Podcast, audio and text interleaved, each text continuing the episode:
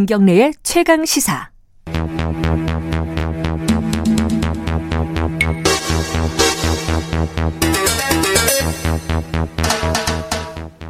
네, 사건의 이면을 들여다보고 깊이 있게 파헤쳐보는 시간입니다. 추적 20분 박지훈 변호사님 나와 계십니다. 안녕하세요. 안녕하세요. 박지훈입니다. 한겨레 신문 김한 기자 나와 계십니다. 안녕하세요. 네, 안녕하세요. 이 사건이 네. 어, 처음에는 그냥 단순 폭행인데 법리 적용이 조금 논란이 됐었잖아요. 뭐 특가법을 적용해야 그렇죠. 되냐, 일반 뭐 폭행을 적용해야 되냐, 요거까지 하고 마무리가 된 줄 알았어요. 네.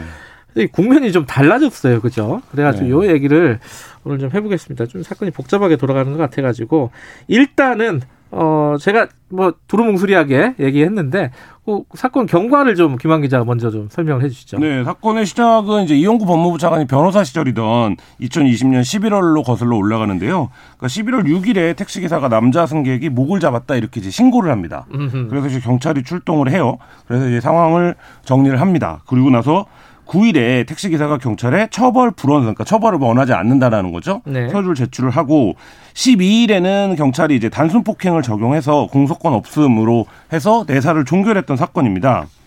근데 12월 29일 날 검찰이 이용구 사건에 대한 직접 수사에 돌입을 하고요.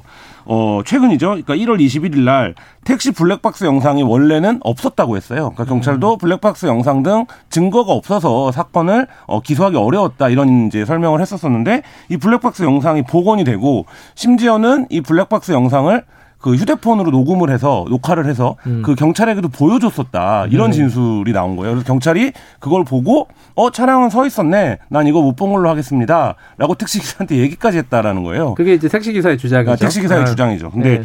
어 그래서 지금 이제 그 부분에 대해서 경찰이 어쨌든 처음 애초에 사건을 특가법을 적용하지 않은 이유가 뭐냐 해서 증거가 없었다 영상 자료 등이라고 설명했던 부분에 대해서는 사과를 했고 어 담당 이제 경찰을 직위 그러니까 대기 발령하고 지금 사건에 대해서 어 전면적인 좀 재조사가 어 시작된 시점입니다. 이게 이제 아까 말씀하시는 중간에 보니까 경찰은 내사 종결을 한 거고 네. 검찰이 다시 이제 수사를 한 거잖아요. 여기서 이제 검경 그렇죠. 수사권 조정 요 얘기가 나오는데 그 얘기는 뭐 뒤에 제가 얘기를 하도록 하고 일단은 뭐 쟁점이 여러 가지가 있는데 애초에 음. 쟁점은 특가법이냐 폭행이냐 요거였어요. 그렇죠. 조금만 쉽게 정리를 좀 해드리면 네.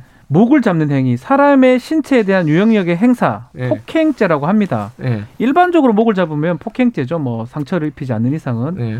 근데 이제 단순 폭행죄가 아닌 운전하는 운행자한테 목을 잡으면 음. 특가법상의 이제 운전자, 운행자 폭행죄가 됩니다. 음. 두 개가 큰 차이가 하나 있어요. 네. 형량도 차이 나지만 위에 제가 금방 말했던 단순 폭행죄는 처벌을 원치 않으면 처벌할 수 없는 반의사 불벌죄인데 음. 특가법상의 운행자 폭- 운전자 폭행죄는 반의 불벌죄가 아닙니다. 여기서 음. 문- 모든 문제에 기인하게 된 상황입니다.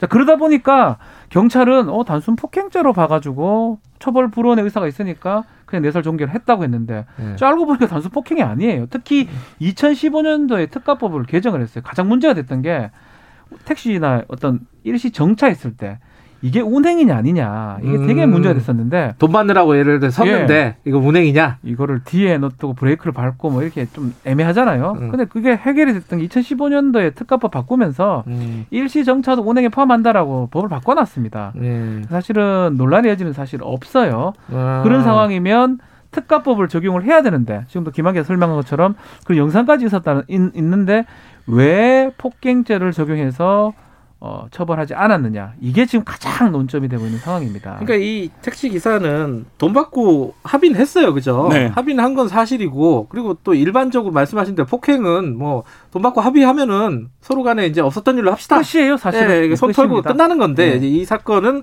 그렇지 않았다 법리적으로 네. 일단은 따져볼 게 좀 있었는데 경찰이 안 따져본 것인지 아니면은 그러니까 뭐 경찰이 잘 몰라가지고 혹은 뭐 법을 몰라서 혹은 그 사실 자체를 뭐 몰라가지고 그냥 넘어간 건지 아니면 봐주기를 한 건지 이거잖아요. 그렇죠. 그게 그러니까 쟁점이 뭐- 됩니다 이제는.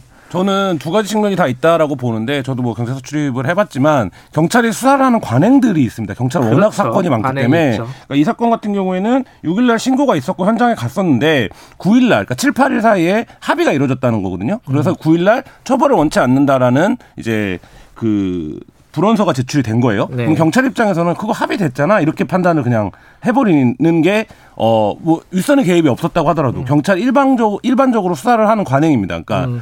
그렇기 때문에 문제를 복잡하게 키우지 않고 네. 어차피 당사자 간의 합의가 이루어진 문제가 아니냐 이거는 음. 그러니까 우리는 이제 어쨌든 수사를 하는 것도 일을 해야 되는 거잖아요. 그러니까 네. 이제 그 부분에서 손을 털어버리는 게 음. 지금까지 수사 관행이었는데 이거는 뭐 수사권 조정 과정에서 이런 식의 관행이 적절하냐라는 논쟁이 또 하나 있을 수 있고 네. 또 하나는 이제 뭐 당시에는 차관이 아니었지만 어쨌든 변호사고 이 현직 네. 변호사고 그다음에 판사 뭐 출신이죠. 예, 판사 출신이기도 하고 이런 부분에서 경찰이 어 이게 좀 사건화하면 안 되겠다. 음. 나는 자체적인 판단 혹은 지시가 있었느냐 어, 이런 부분 까지 이제 지금 좀 밝혀져야 되는 그런 상황입니다. 후자는 제가 조금 말씀드리고 싶어요. 후자가? 서초동에서 지금 말했던 네. 변호사, 판사 뭐 네. 출신.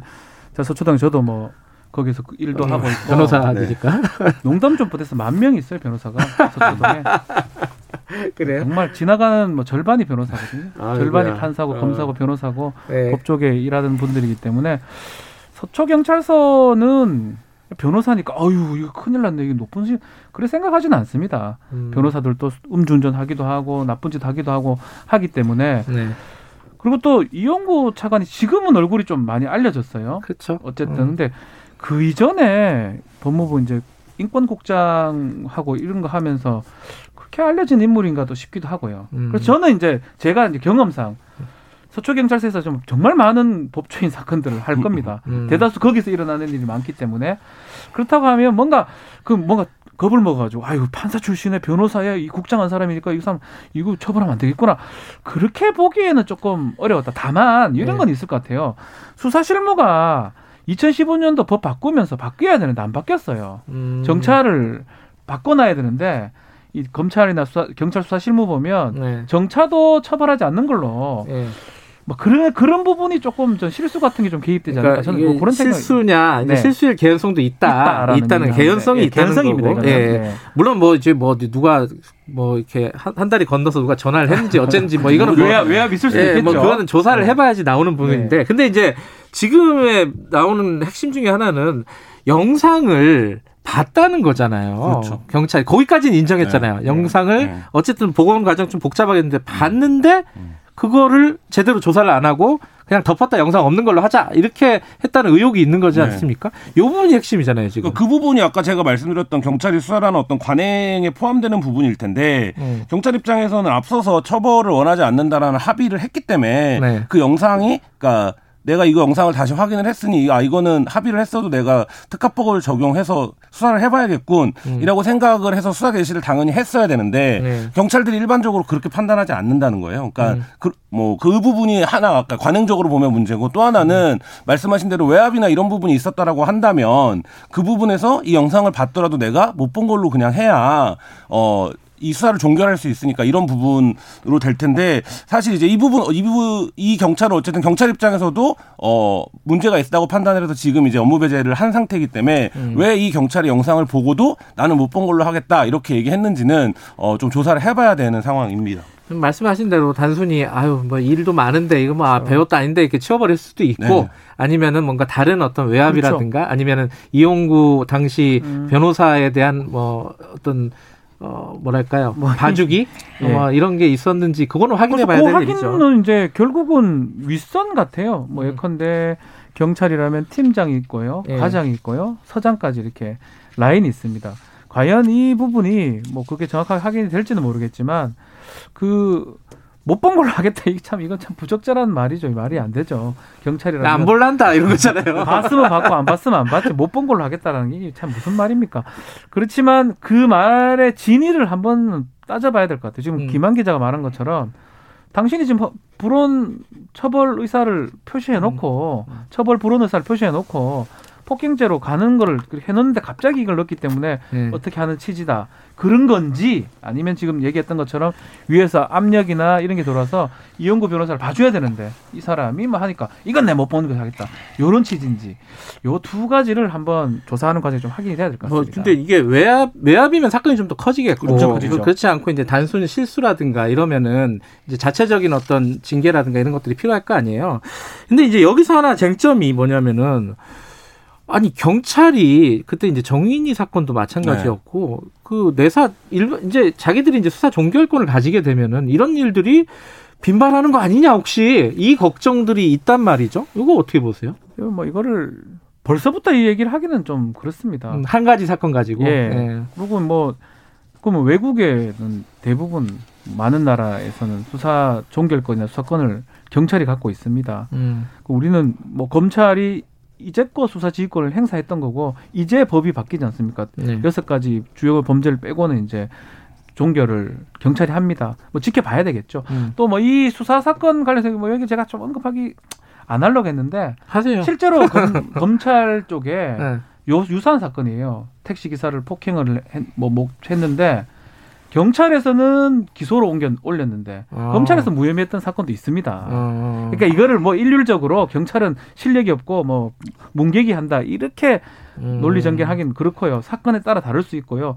뭐 검찰 쪽 사람은 또 좀 올라가가지고 무혐의 받은 겨- 사례가 그 보도가 됐거든요. 음. 그런 부분도 좀 확인이 좀 돼야 될 것 같아요. 다만 이런 부분은 있죠. 그러니까 예를 들면 수, 이거를 사건 무마의 측면에서만 놓고 보면 네. 경찰이 갖고 있는 사건을 권력자들이나 힘센 사람들이 무마하기가 훨씬 쉬웠고 과거에도 음, 그러니까 지금도 앞으로도 이 사건에서 보면 쉬울 개연성이 있죠. 검사가 쥐고 있는 사건을 무마하는 거에 비해서 왜냐하면 검사와 지금 이제 수사가 그러니까 경찰은 신분도 다르고 사실 보장 되고 있는 법적 권리나 이런 부분들도 다르기 때문에 네. 어, 그 부분에서 이 사건이, 그러니까 경찰이 모든 수사에 대한 종결, 사실상 모든 수사에 대한 종결권을 갖게 됐을 때, 네. 만약에 누군가 의지를 갖고 사건을 개입해서 무마하려고 한다면, 과거 검, 어, 검사들이, 검찰이 수사할 때보다 훨씬 쉽고 편리하게 할 수도 있겠다라는 음. 어떤 단서를 좀 보여주는 사건, 으로 경찰이 읽어야 앞으로 이런 문제를 좀 방지할 수 있지 않을까 이런 생각이 듭니다.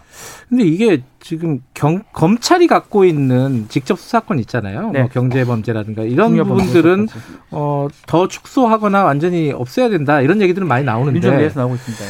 근데 경찰의 수사 종결권은 어 검찰의 수사 지휘권을 좀 강화하는 방향으로 가야 되는 거 아니냐. 이 얘기는 처바, 처음에는 많이 나오다가 요새는 쑥 들어가고 잘 안 나와요. 그게 음. 사실은 지금은 민주당 내에서 어떤 얘기 나오냐면 아예 수사랑 기소권이랑 아예 분리를 하자라는 얘기가 많이 음. 나옵니다. 수사권 자체를 아예 경찰에 줘버리고 예. 이 검찰은 기소권만 행사를 하라. 사실 전 세계적으로도 대부분 그렇습니다. 약간 음. 차이는 있지만 예. 예컨대 독일 같은 경우는 수사권 기소권을 검찰이 가지긴 한데요. 조직이 없어요.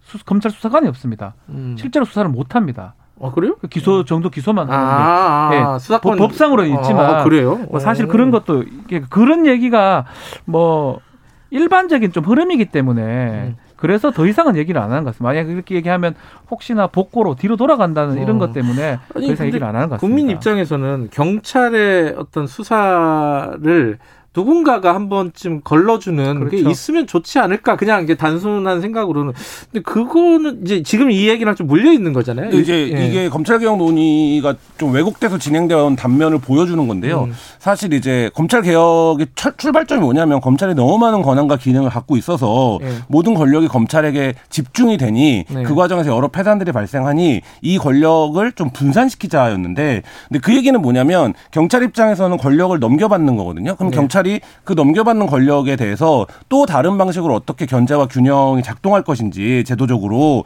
이 부분에 대한 설계가 같이 있었어야 되는데 검찰 개혁을 거의 뭐 드자베하듯이 이제 막 끌고 오는 과정에서 그 뒤에 정작 중요한 프로세스에 대한 고민이나 음. 설계가 굉장히 부족했고 음. 최근에 이 사건도 그렇고 뭐 은수미 시장 사건도 최근에 보도가 된 거 보면 네네. 경찰이 수사 정보 유출해 주는 거잖아요. 네. 근데 우리가 어, 뭐, 복잡하게 생각하지 않더라도, 시- 흔히 그런 카르텔을 상상할 수 있잖아요? 근데 이제 이런 부분들에 대해서 그러면 과연 견제를 어떻게 할 거냐, 음. 이거에 대해서는 지금 좀 고민이, 시스템적인 고민이 부족해 보이는 게 사실이고, 네. 그 시스템이 완성되지 않으면 이런 사건들은 계속 등장할 수밖에 없다. 왜냐하면 경찰은 검사에 비해서 숫자가 비교가 안 될 정도로 많습니다. 그러니까 예를 들면 뭐 지금 검찰의 문제에서 어떤 특수부 일부, 어떤 검사들의 일탈이라고 우리가 표현을 하기도 하는데 그런 구조로 따지면 경찰은 일탈할 사람이 훨씬 많거든요.